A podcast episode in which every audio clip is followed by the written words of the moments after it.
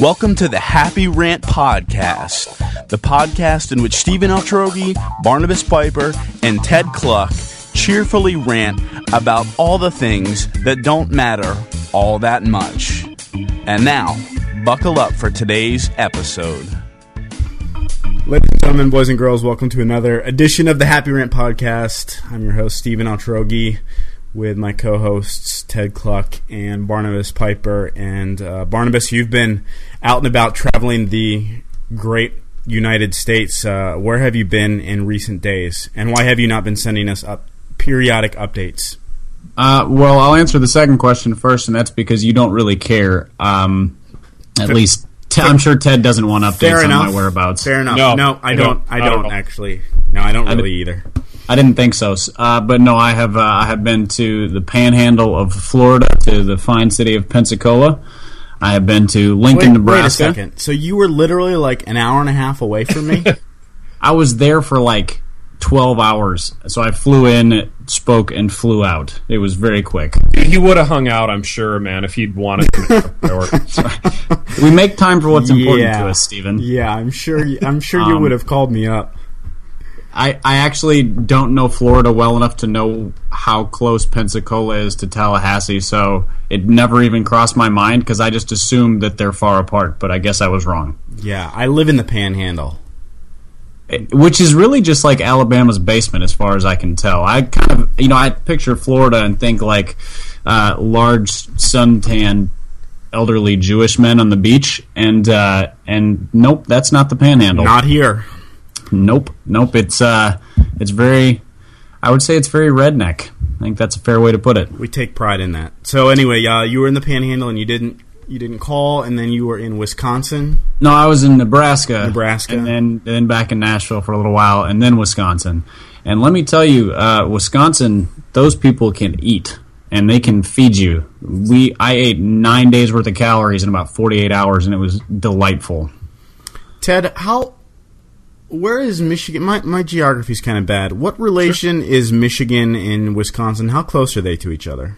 Dude, they're not super close. I mean, to get to Wisconsin from where we are, you can uh, you can either take the ferry across Lake Michigan, which is a blast. I highly recommend that actually for people on both sides. But uh, we've done that a few times. Uh, more common is to just drive down and drive around and kind of up through Chicago and then get to it that way. But uh, but yeah, I love Wisconsin as well, man. I spoke there in the winter, and uh, and I, I second what Barnabas has said about the eating. I mean, it's just. Uh, Like what kind of food? Like are we talking like giant heaping servings of casserole? dude, like really heavy, like diner food. You know what I mean? Like, Oh yeah, I mean they of the earth people, man. Just like Well- diner food, and I got like a gift bag that was also full of food. cheese Full of diner food. sausage. Like yeah, it it's was. just it was it's all yeah, my- cured meats of various kinds. cured meats of various kinds, exactly. Yeah, so my gift bag had like like cheese curds in it, and like sausage, and uh, and like a. Wisconsin hat, and uh, and that was it. It was great. Man. Oh, I, Well, I need to Wisconsin actually borders Michigan at the Upper Peninsula. Like the True. Michigan is broken in half, and so the it, it does border it there. But the Upper Peninsula of Michigan is basically just like wilderness, as far as I I, I think.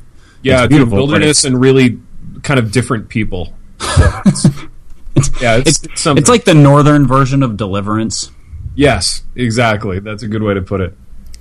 Well, before we dive into the podcast, let's thank David C. Cook. Dave, Dave, thank you, Dave. Dave. Let's thank David C. Cook for being a sponsor. Uh, go to dccebooks.com, DCC as in David C. Cook, David C. Cook, dccebooks.com to get deals on books, free ebooks, all that good stuff. Uh, also, special thanks to the guys at Resonate Recordings down in Louisville for editing the podcast. If you need your sermon or podcast edited, resonaterecordings.com. Those are the guys to do it. And uh, guys, we are we're how many weeks into the football season are we?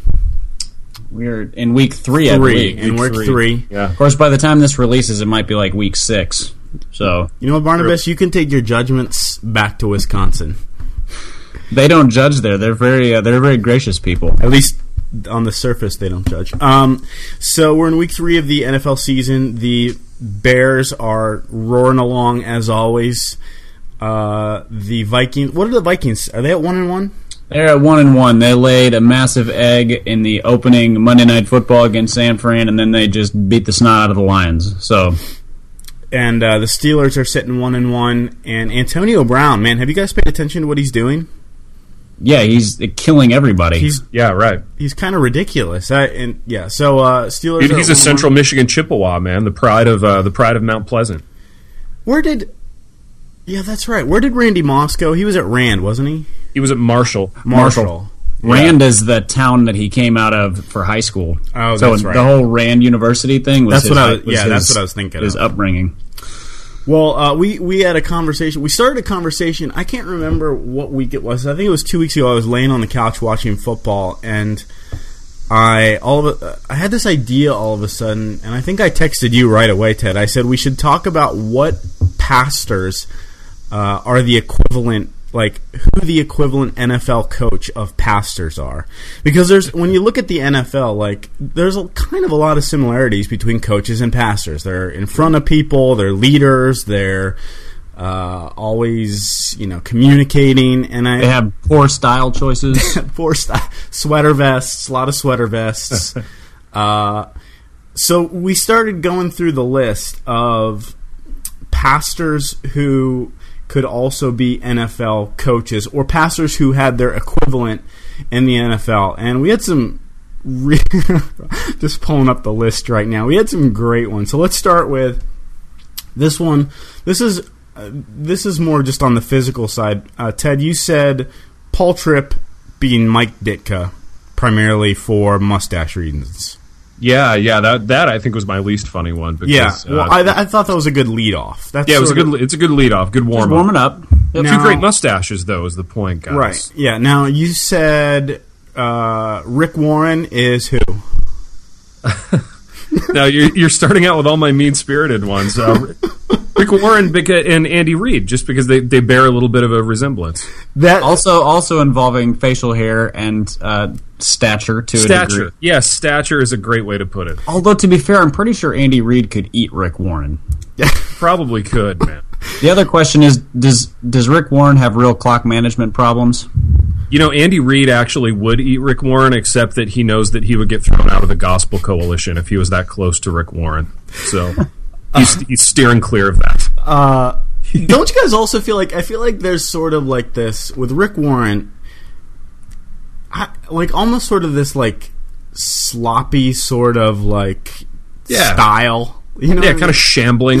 yeah. You know, the, the, Well, the he one that he really reminded me of was Rick Ma- Rick Majerus from basketball, from uh, college basketball a few years ago. He, Warren Warren is the king of the uh, the oversized Hawaiian shirt. So whichever coach is the oversized Hawaiian shirt, guy, I feel like that would be Andy Reid if he wasn't coaching in a cold place. Well, Andy Reid's always wearing the like rumpled like tracksuit look. Yeah, he looks like a coach. I mean, he looks like a like someone who's around athletics. But, around uh, them, not participating in it. around them and not participating. Exactly. There was an I don't know if you guys saw this. There was an Onion headline uh, about a month ago that said Andy Reid is now forcing rookies to carry his snacks for him. nice, nice. Dude, my favorite football-related Onion headline was uh, Tom Coughlin retiring from his family to spend more time with football team. Actually had a I had a Tom Coughlin, uh, yeah, who was your Tom Coughlin one? Uh, D. A. Carson, old and old and cranky. Two two guys that are just Now, kind see, of old, old and sig- intense and cranky. I said Tom Signific- Coughlin. I thought Tom Coughlin was more like John Piper, like sort of like yelling a lot, thin, wiry. Yeah, but John Piper seems. I mean, he seems joyful, whereas whereas Coughlin just seems miserable. You know what I mean? He and just that's seems to. why. yeah, That's just- why I made the the Piper Joe Gibbs comparison. They're both retired. They both had a great run of success quite a while ago, and uh, and both are, are generally pretty beloved characters uh, by their fan bases. Yeah, Now, that works. I love it that you feel like your dad basically his run of success was like 20 years ago. Well, do the math. So, you, like all the stuff he's got going on now, that's sort of like the NASCAR stage of Joe Gibbs. Yeah, pretty much. It's just sort of uh, you know, it's continuing the legacy. It's uh, it's it's doing some stuff you still loved for what he did, but like 1998 or whenever the passion stuff was is about 20 years ago. So I, I think that's I think there's some parallels there. NASCAR and banquets, man. That's all there is now.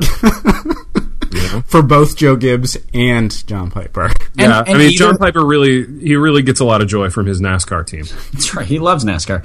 Uh, neither of them have done anything to, to you know shoot themselves in the foot over the years. You know they've maintained a nice character standard. So yeah, I don't know. It seems to fit for me. Who was uh who was uh oh it was Mark Driscoll. Yeah, this was one of your good ones. Is was is Jim Harbaugh for sure Which Oh, is- that's perfect. yeah. because he's he's in your face. He's angry. He's loud, and he wears out his welcome after about three years wherever he goes. I love it. Burns a lot of people out, throws them. yeah. But really successful for a little while. Uh, Ted, you said Rob Bell is. I said Rick Neuheisel uh, initially, but I'm going with Lane Kiffin, uh, blonde, flaky, and a failure in Los Angeles. Now, I. Who were we? What weren't we going back and forth on Lane Kiffin though? Was he the one we were going back and forth on? I don't think so. I think I think you threw Lane Kiffin out there and it didn't really get any traction. But uh, but but the more I thought about it, and believe you me, I did a lot of show prep. But uh, I feel like Kiffin is is the Rob Bell of uh, of football. Uh, and then I'm trying to pull up the. Did we have any other? Uh, oh, when, now one we I don't feel like we ever solved. Where does Francis Chan fit into all this? Ooh, Like I kept thinking this through, Frank- like like a guy who had a ton of success and then just kind of vanished. Like I was trying to think who He's would, Bill Cowher. um, Cowher still Cowher is still around though. So is Chan. Like books are still coming out with his name on it. I'm assuming that's not a lie. He's still around. He's just somebody who not. won Super Bowls, but then walked away and like also walked out of the public eye, like no TV or, or anything. trying to think who that would be. Shula? No, you know who he is? He's George Seifert. Remember George Seifert? No, no. He's Oh uh, no, no, the the Rams coach, uh, the guy who, Vermeil, Vermeil. Dick Vermeil. Dick Vermeil. That's who he is. Yeah, yeah, Dick Yes. Vermeil. Or I was I was actually going to say, uh, oh, Barry Switzer, because uh, he, he was sort of flashy like Switzer. You know, I mean, he made more of a splash than uh, you know than than George Seifert or Dick Vermeil maybe. But Vermeil uh, was a was a real emotional guy. He always cried during Cried press all the time, man, every stuff. So I press fe- I feel like there's a the, the emotional connection there might be might be a real thing. dude, Is, it might. is It Frankie might. Chan still putting out books? I haven't, Yeah. I don't know. Is He he? and his wife put out a marriage book sometime in the last year. I'm I'm assuming it's two people. Oh, the last, yeah. One is Francis Chan, and the other is like I don't know something else Chan. So I'm assuming they're married. You Dude, need, everybody does a marriage book, man. When are you guys going to do your marriage books with your ladies? I'm I, I'm still waiting on that one. I think you have to be married for a certain number of years before publishers will they sort of qualify you for that. Like I think it's like thirteen to fifteen years somewhere in Dude, that Frankie's range. not that old, man. He's he's probably forty. Neither Oh, is is he? Okay. neither is Matt Chandler, and Chandler just put one out. Wow, dude, Chandler gets a special exemption. He's he's Pope like, but uh, we're Who's- we're getting ahead of ourselves. Man. Does, drives does around a- Chandler have a coaching equivalent? Oh, we didn't think about that one. Hmm. Chandler's uh Man, I don't know. That's a that's a great one. oh, and what about uh what about uh the Seahawks coach? Uh, Pete Carroll? Pete Carroll. Who did we say Pete Carroll was? We said Andy Stanley for him, didn't we? I that was my suggestion. I'm I'm willing to change it, but it's just sort of like the the energy, the positivity. The guy you look at and you're like, wait, he's sixty for real? I Yeah, would have guessed he was thirty five. Positivity with very little behind it. That that would yeah, that would fit. Well, Really, really depends on assistants to make thing make things run. Yeah. Actually, that's a knock to Pete Carroll. He's a good coach. He's a I was gonna say he has like two, two Super Bowl appearances. no, totally. I love Pete Carroll, man. Run the ball, Pete. Uh, uh, Matt Chandler, man, that's a that's a sticking one. I feel like it's got Guys, to I don't like think there's an equivalent, man. I mean, I think It's tough because coaches take so much heat, and nobody hates on Matt Chandler. Like he's he's the beloved, so he doesn't fit in the coaching paradigm. I would assume the pulpit and the pen hates on Matt Chandler. Uh, they don't count because if hate is your only language, then whatever. Nobody pays hate is their attention. love I was just I was just gonna say that. That should be their tagline. hate is our love language. it's genius.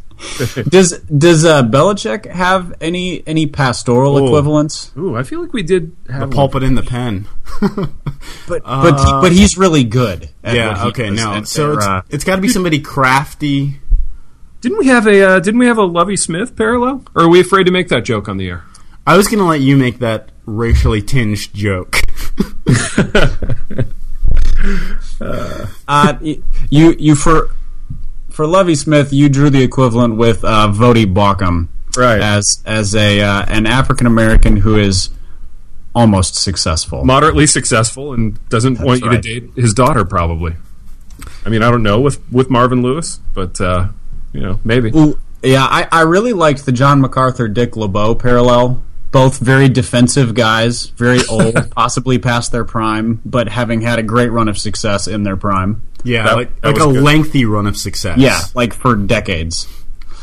What I feel like with Belichick, it needs to be somebody that's like a, a, sort of a, a crafty. It's Tim Keller. Yeah, that's who I keep Yeah, thinking you're right. of. And I kind of keep- intellectual, intel- sort of intellectual, but sort of relatable at the same time. He's he's smarter than everybody else. He's more relatable than he lets on. He just keeps he keeps on winning, even though people ought to be catching up to him. Yes, I I think it's I think he's got. Yeah, be. that's who I think too. That's the guy who kept That's coming to my one. mind. Except that Keller has yet to be found cheating on on attendance numbers or anything like that. I'm pretty sure if you have a successful church in Manhattan, you're cheating in some way. They just haven't caught him yet, which means he's smarter than Belichick is. That's true. If you're not cheating, you're not trying. Amen. Uh, let's let's move on to now since we're already talking about sort of celebrity pastors. Uh, this uh, I th- thought this was a good a good one that you brought up, Barnabas. We are in the the middle of the papal visit to the United States of America. Pope Francis himself, Chan. not to, yeah, I was gonna say not to be confused with Francis Chan, um, and you uh, you put up a good you raised a good question, Barnabas, which is why do we why do we rip evangelical celebrity pastors, but the Pope basically gets like a free pass on being the biggest celebrity pastor of all time, all the time.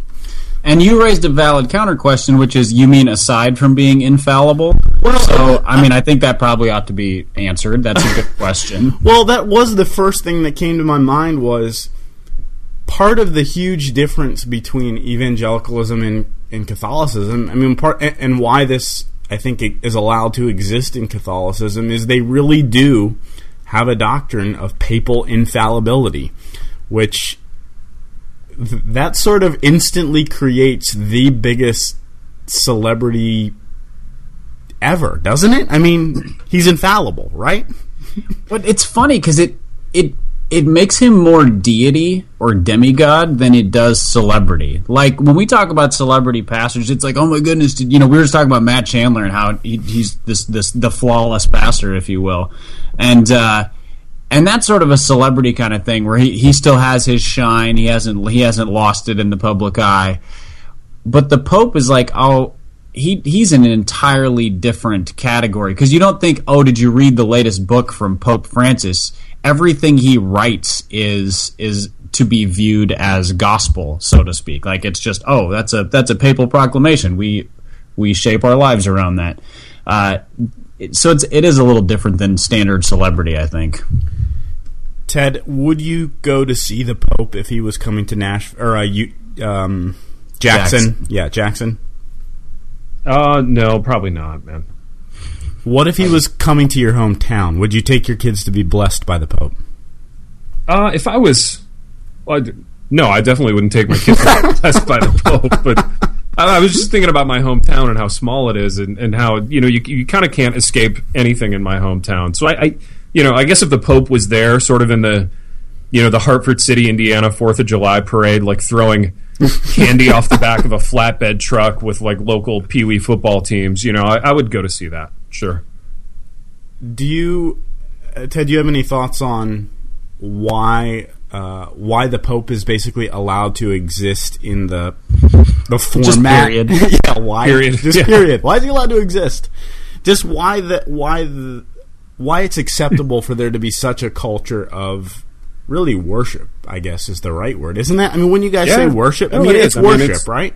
people want some kind of physical outlet for their worship. You know, I, I, think. That's a really good point. Actually. Yeah, we, we were joking about football before, but I, I think you see it every Sunday afternoon in, in America. You know, people you know, people just want this tangible thing to get behind. And I think for the Catholic Church, and even for just sort of nominal Catholics everywhere, the the Pope is just this sort of he's their kind of celebrity figure. You know, he's their you know the the guy who you feel like isn't going to screw it up. You know what I mean? Because if you love a pro athlete, there's always the there's always the chance that you'll read the bad story about them or they'll have the moral lapse or whatever. But uh, you know, I, I feel like Catholics think the Pope is just kind of a safe bet. You know what I mean? You know, you can you can buy the jersey and and he's not going to get traded or released. I mean, that's a it's a safe investment.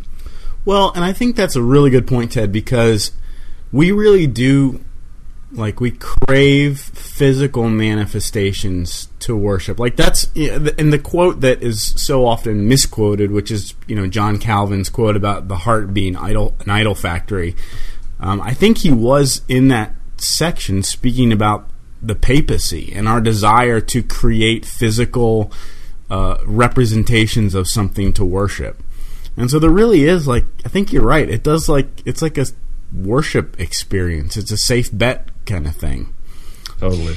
And I, I'm pretty sure that I'm pretty sure that uh, I mean, having not grown up Catholic, that uh, the the the sort of silly comparison we made between celebrity pastors and the Pope is not. You're talking two different two different entities entirely because apples and much bigger apples. Well, evangelical, yeah, evangelicalism at no point has said that. Uh, that pastors are to be to be worshipped that they're infallible. They're simply leaders. They're people who we who we follow to a degree but they're not we're not supposed to view them as flawless. The the Roman Catholic Church has set up the pope for centuries to be that way. So from if you grow up in the Catholic Church you are taught from birth to view the pope as something very different than we're taught to view pastors. So we have this weird little sort of celebrity crush on pastors. They actually are taught that this is a this is the voice of God to men in a lot of ways. And that's a that's a distinctly different thing. But the reason celebrity pastordom gets so weird is because we often start to turn them into popes. You know, where we will never question what a celebrity pastor says because because in our minds he's he's the voice of God to men. And so it's we start to look more Catholic than anything else. Guys, I was thinking uh, earlier because I knew we were going to talk about this. I was thinking if evangelicalism elected a pope, who would it be? Who would Goodness, it, it'd be like the Republican presidential race. Who would we elect as pope of evangelicalism? Would it be someone like like I was trying to think of someone who's right down the middle and very mm-hmm. popular. Like Rick it's almost Warren. like yeah, like a Rick Warren, Andy Stanley, uh, Joel Osteen's too like too prosper. He's sort of the Donald Trump of the. He's not even evangelical. Ted, any thoughts on who would get elected?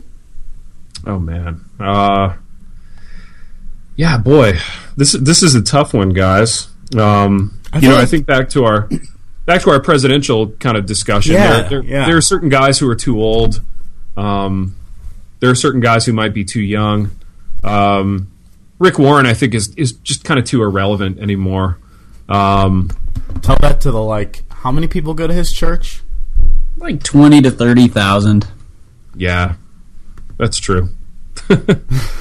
just, I don't know. Maybe, man, I, I, I, would have a hard time betting against old uh, Matty Chan at this point. Man, that guy's got a he's got everything on lock at this point. I feel like Matty Chandler is sort of like the guy who's coming next, kind of like a. Oh, I think he's here. Like a Marco Rubio or. A, I don't know. I don't know. Uh, all right, last section that that we were going to hit is we haven't done this for a while, but uh, oftentimes we get questions um, wh- just asking what we're reading or what we're into. What also um, uh, we also haven't talked about what we've been listening to lately. We usually do like a listening slash reading uh, section. So, guys, we haven't done this for a while. What books have you been into? What music have you been rocking out to? Uh, Ted, now that you're a professor, do you listen to a lot of strange eclectic music? Yeah, I've gotten really lame. I listen to bad folk music and and you know just uh, yeah, go to like coffee shops to hear other faculty members play bad folk music. That's sort of the culture around that, or around being on faculty somewhere. You know. Ted, Actually, how- no, I don't do any of those things. Ted, how long till you get uh, tenure? How long till you actually are free to do whatever you want? Ah, baby, I'll be lucky to just have a job from year to year, man. I'm just going. I'm going one day at a time. I'm not even thinking about tenure. I like that attitude. One day at a time. One day at a time. Uh, okay, so what have Barnabas? What have you been reading lately? Uh, I've been reading. It's nice that we go a long time between these because it allows me to actually finish books. Right, yeah, me too. Um, I, I started reading a book called The Chris Farley Show. Oh, I wanted uh, to read that. It's an oral history of Chris Farley's life, basically, which Nice. sounds like an utter and complete waste of time, except that Chris Farley was one of the defining people in my formative years, and I think he's one of the funniest people who ever lived, and his death was really tragic and sad. Not that any death is not tragic and sad, but Well, his Um, his was like he was such a young, like, it, yeah, every death is tragic and sad, but he was like one of those guys who just flamed out. You know what I mean? Like he just he lived Well, he- so he- hard. he died at about our age. He, you know, OD'd at, in his early 30s, and uh, so it's it's a fascinating book, though, just about kind of what made him tick and other people's observations and how people could have intervened and didn't, and then when they tried, it was too late, and all this stuff. So that I'm reading that one. I'm reading another one book called Primal Leadership. It's by a couple different contributors to the Harvard Business Journal, I think it is, but it's about emotional intelligence in leadership and how and how that's sort of one of the key defining characteristics of what makes a good leader. Um, and then I'm reading another one called The Dark and Bloody Valley, or The Dark and Bloody River, about sort of the the discovery and the settlement of the Ohio River Valley. So it's a it's a his, it's a historical novel by a guy named Alan Pinkett or something like that. Um, Alan, just just all kind former Notre Dame running back. probably same guy. Let's go with it. Um, Let's go with it. I hope so. So it's uh, just all about like the uh, exploration and settlement there. So I'm kind of all over the map right now. Now, Ted, Primal Leadership sounds like the kind of book you would totally be into. Oh, dude, I'm all over it, man. It's Yeah. possible that Chaz Marriott. I was just gonna to that one. say, yeah. sure. Chaz actually blurbed primal readership or uh, primal leadership without reading it. So Primal Primal Readership is what I'm doing. primal readership is is actually the publishing platform building book that I'm writing. kind of as a Now- response to Michael Hyatt's landmark book platform. Now, Ted, I was going to ask when is when are we going to hear from Chaz next? Like, wh- what's Chaz doing these days? When are we going to hear from him? Dude, Chaz has been quiet, man. Chaz is uh he's, he's been on hiatus, taking care of some personal issues. You know, just kind of getting his He's in spending re- some more time with his family. You he's know, in he's, he's rehab. he's retired from publishing to spend more time with his family. At least that's what the that's what the news release said. Oh, that, that's brilliant. Uh, well, I'm Which means that there'll be another news release soon that he's divorced and writing more books. exactly, exactly. now, Ted, uh, what have you been diving into? Uh, do you have much time to read these days? You guys, you know, it's funny. I um, I, I don't have a ton of time right now to read, uh, but I always like to be reading, and I like to be reading something. And it seems like I, I was lamenting this just the other day to my wife. Like, you ever have you ever been one of those periods in your reading life where you start four or five things and they they all suck? yeah. I hate that, man. I feel so lost without something good to read at the end of the at the end of the night. You know, something to you know to to lay down with or, or just relax with for a few minutes. And um, yeah, it seems like I didn't have that for a while, man. Uh, but Do I'm you- actually are you on the that. type who Go do you feel any obligation to finish crappy books? no, I, if a book is crappy, I bail on it immediately. That's Uh, smart. Yeah, unless it's something like that I have to read for a class or just the I have some obligation to read, I, I bail immediately. Now, Ted, what crap? Just to save us from Sure. misery, what crappy books did you not like? Dude, a bunch of them, man. So I, I started this book uh, about the Patriots, like how they built their team. It was from some columnist in Boston. It was bad, so I bailed on that.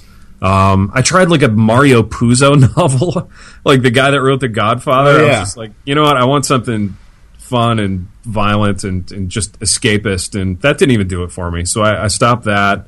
I've read almost all of his books, and I think he wrote two good novels, including The Godfather, and then like seven pretty terrible ones. Exactly, man. And I think I grabbed one of the terrible ones, and and I remember enjoying The Godfather. Like I read, uh, I read those years ago and liked them, which is why I picked this one up. But uh, I oh, I started reading uh, the book that uh, that Brad Pitt zombie movie was based on. Oh, World War Z. World War Z. World War Z. That's yeah, a- which I finished that. That's a really plotting book. dude, it is very plotting because the and I kind of enjoyed the the whole sort of playing with structure thing in the sense that it's just like an oral history of something that never happened. Yeah, it's like a fictitious oral history. It's a fictitious oral history that just got really boring about halfway through. It did, yeah, everyone it was saying did. the same thing. It, it picks was- up a little bit, but it yeah, it's a grind in the middle. It had. Yeah. It feels like it had a lot of potential, but it just kind of like, like start like just got so slow and hard to. I- It's Yeah, almost I like he don't lost his way. Yeah, he did, man. And I, I think being that I'm not like a, a zombie nerd kind of person, like I'm not into that subculture other than like Shaun of the Dead, I thought was funny.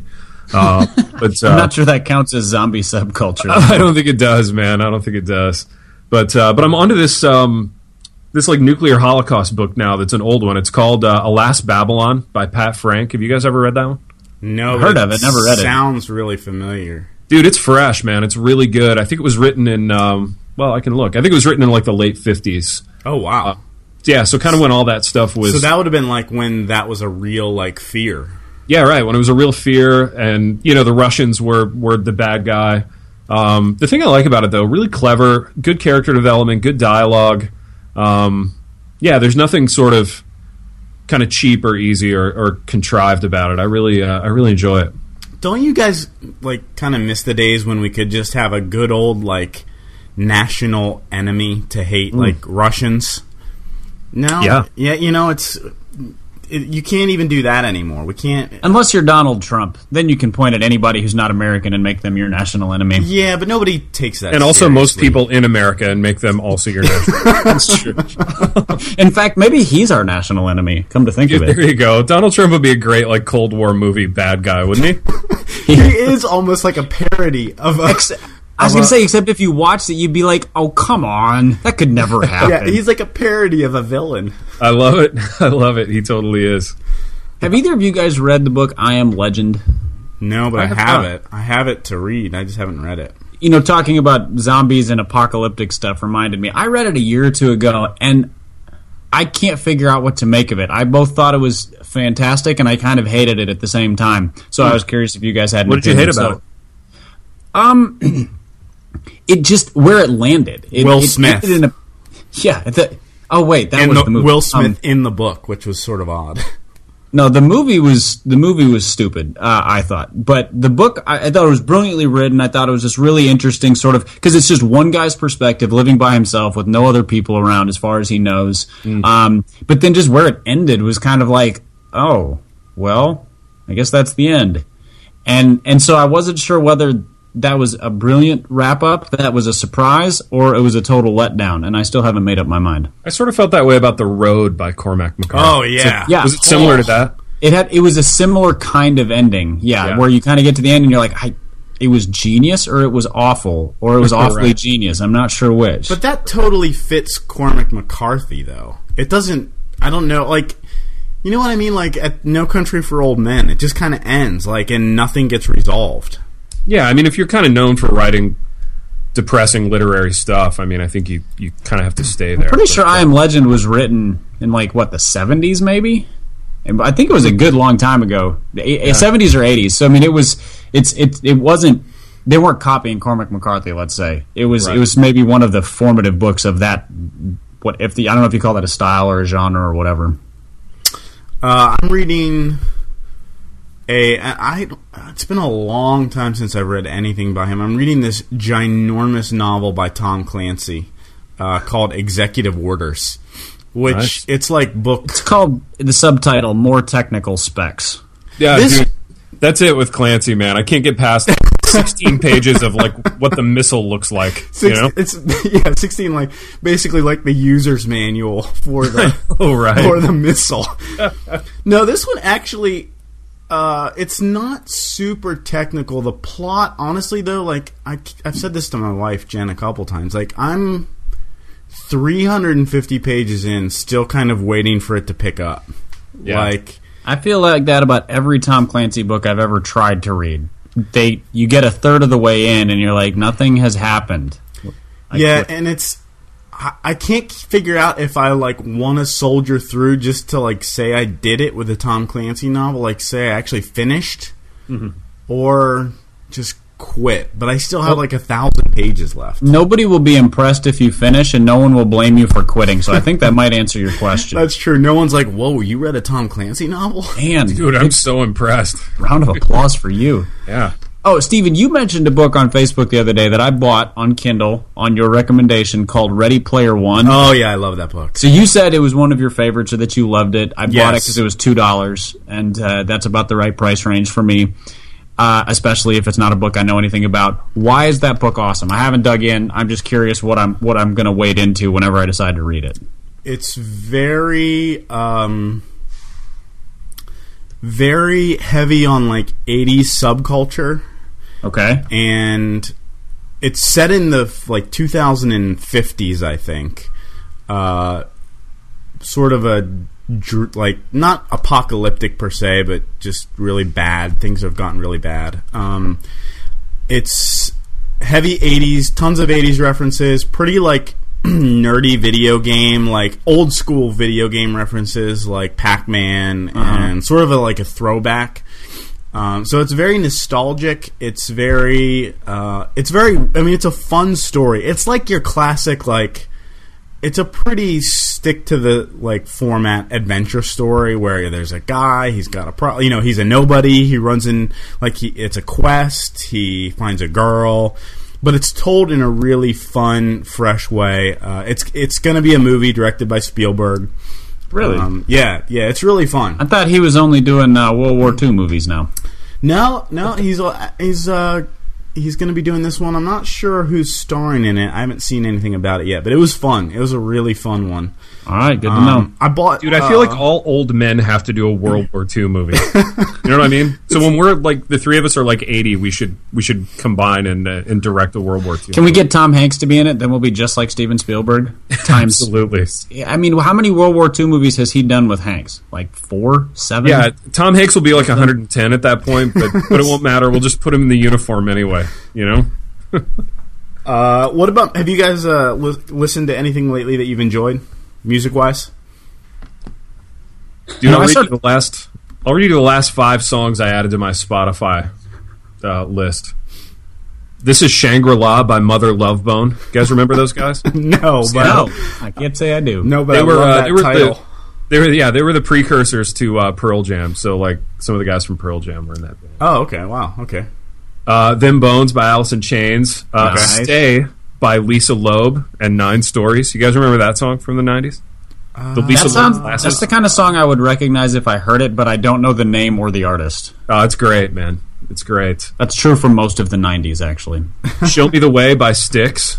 Oh Nice. man, I was making a list for a student of like great songs with bad theology, and uh, that was in there. Why, then- how did that come up? Like, how did that become a list you were making? Uh, I don't know. It was just a conversation. So, uh, like, Heaven by Warrant is on there. Uh, Fallen Angel by Poison. Um, what else was on there? There's another great one. What about uh, that ultra sad song that Clapton wrote about his son? oh, dude, no, that didn't make the list, but that would be perfect. Oh. Tears in Heaven. Oh man, that Yeah. it's like the worst. That's oh, like, that's a tearjerker. oh my goodness. I can't hear that. Yeah. Uh, the other one was uh, Fly to the Angels by Slaughter. a lot of theology in those 80s hair metal ballads, you know? That's something. Yeah. I love it. I love it. The it. other one I've been enjoying lately is Hold On by Wilson Phillips. You guys remember Wilson Phillips, the girl band? Uh huh. Yeah. That's a wow. That's something. Yeah. Now, Barnabas, you guys go now. You guys go be vulnerable about your music. Try I'll go be- go go be mocked by the other two. Barnabas, you, I saw that you were uh, mercilessly mocking Ryan Adams on Facebook the other No, day. I was not. Everybody took it as merciless. Mike. I've literally never heard anything he's done, and so my comment Dude, I haven't was, either. I said, so this guy named Ryan Adams, Ted. So Stephen, I'm guessing knows who, all about. Oh Ryan. yeah, I like Ryan Adams very Okay, much. so this guy named Ryan Adams put out an album that uh, I It's- it's a complete- it's, it's a a complete, complete- cover of Taylor Swift's 1989 album. Yeah. Okay. And all of my Twitter feed and Facebook feed blew up, which is because I follow and am friends with a large number of 30 something white males. And so my comment was I've never heard Ryan Adams' music, but based on the number of 30 something white males who are going nuts over it, I have a pretty good idea of what kind of music it is. I meant it as a neutral statement. Like literally, I've never heard his music. I don't know anything about it, but based on who's listening to it, I think I kind of know what it is. And people were like, "Why do you hate Ryan Adams?" I didn't hate him. I don't even know what he. I, I'm assuming that it, all these people like him. He's probably good at something. It I just, just don't know like anything about it him. was like everything we know about you and the way that you phrased that comment made it sound like you hate Ryan Adams. Uh, All that we know about your hateful personality, plus the way you worded Yes. that. I Dude, mean, I I, can I can see how it might have been taken as a bit of a pot shot. My the most negative thing I meant by it was based on everything I'm ga- gathering from this, I'm probably not that interested. But that's different than saying someone's terrible. I hate Ryan Adams because he's not Bryan Adams. I get that. I, people will say that a lot. I'll be like, "Hey, have you heard Ryan Adams' new whatever?" And they'll be like, "You mean Bryan Adams?" I'm like, "No, this is Ryan Adams." Everything I do, I do it for you. he uh, should cover that. This Ryan Adams. It would be sort of that song. It would be sort of meta if Ryan Adams did a complete cover of Bryan Adams. That would be great. And then brought Bryan Adams in to do a duet on the final song. oh my goodness, man, that's a killer. Christopher I think- Nolan. I think- Christopher Nolan, if you're listening, this Yep. could be the plot of a, no, a new movie. And And, then there would be like a there'd be like a wall, and the and the wall would be made of like just like the stuff on the ground, you know, per Christopher Nolan, every movie. Uh, I, I do have one recommendation of something that I started listening to that's not music, uh, but it's a podcast that I just ran across, and it's called The Season. And it's one that uh, I think it's a group out of WNYC in New York is doing, and it's they're covering Columbia University's football season. So apparently, Columbia has not won a game in they haven't won in like 25 games. They're awful. They haven't won a league title since I think the 60s or the 70s. They just hired this new coach. And so it's basically just covering their season to see to to look at it as what does it take to turn a team around. But the thing that's really interesting about it is that the guys who are doing the covering are your typical like young NPR hipster nerds. I was gonna say, uh, is it? It's like NPR meets Hard Knocks. Kind of, yeah. And so and so like they the first game of the season, they go and they're covering it and both guys who are there are saying this is literally the first football game I have ever attended in my life. So oh. they're looking at this story as total football outsiders, which is equal parts amusing and really really interesting. And you know, each episode's 20 minutes. So it's it's a really interesting one for non-football fans because it's presented in a very uh, what's the word I'm looking for empathetic way to non-football fans. But if you like football and you just like good storytelling, they do a really good job. So it's a weekly thing where they just sort of recap what happened the week before, how did the game go, etc. It's a it's a cool one. I think it'll just run for whatever 13 weeks during the course of the season. I think, guys, we should do a podcast like that where we cover something like cricket or rugby. Where I we think just I- Dude, if, just- if you can if you can bring in the budget, man, I'm all over it. Get somebody to fly us to. Well, that's play yeah, that's the thing. We c- it could be sort of like that immersive journalism thing, like we were gonna, like Ted, when we were gonna send you to Brazil for Face Gloria. I'll still do that. Still available. there was a there was an Australian guy who'd never watched American football who live blogged the Monday night football game at the beginning of the season when the Vikings played the Niners because the Niners have this Australian uh, he's an Australian rugby star who's now playing football for them. So he live blogged the whole thing knowing nothing about football and it it was hilarious. Just his commentary. So yeah, I think I think there's a lot of potential in that concept. So, guys, I'm I just had some sports headlines up, and I saw a headline was Patriots keys to victory over the Jaguars. Is one of them score more points? Well, I think the main key to victory there should just be the Patriots playing football. Just just arrive. like Just show the up. bus. yeah. Well, there's Key not- number two, Blake Bortles. yeah, there's not a lot of keys going on there. It's mainly just Patriots arrive and play football. Did you know that Tom Brady has more wins in his career than the Jaguars franchise?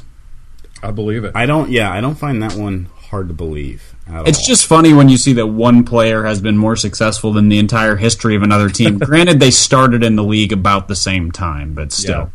yeah. Well, folks, we have wandered to and far on the podcast, and as always, we are grateful for the listeners. If you have the chance, go to iTunes, leave us a rating. Ratings always help. Uh, it only takes a single click, and if you're kind enough to write a rating, we may just read it live on the air, which would basically be the culmination of all your hopes and dreams.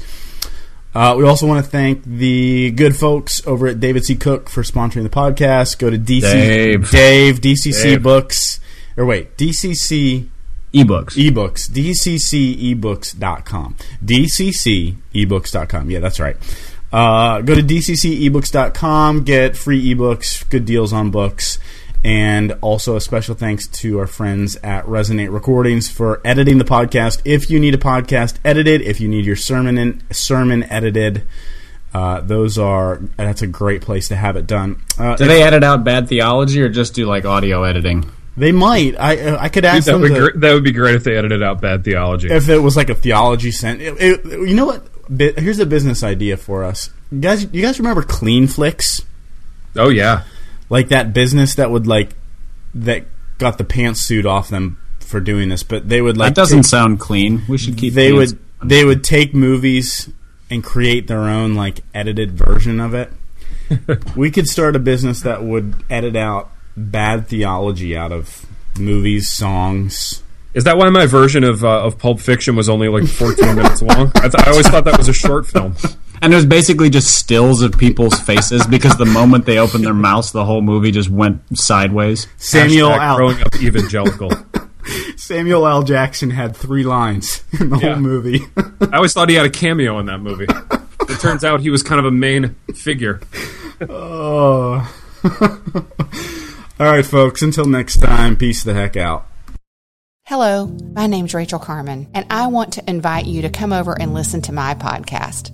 It's called Real Refreshment. For years and years as a young mother, I chased after the wind, thinking that the world could offer me the refreshment I longed for. But it was only when I discovered it in the person of Jesus Christ that I really found refreshment. Come on over and join me as we dig into Bible study. I'll see you there.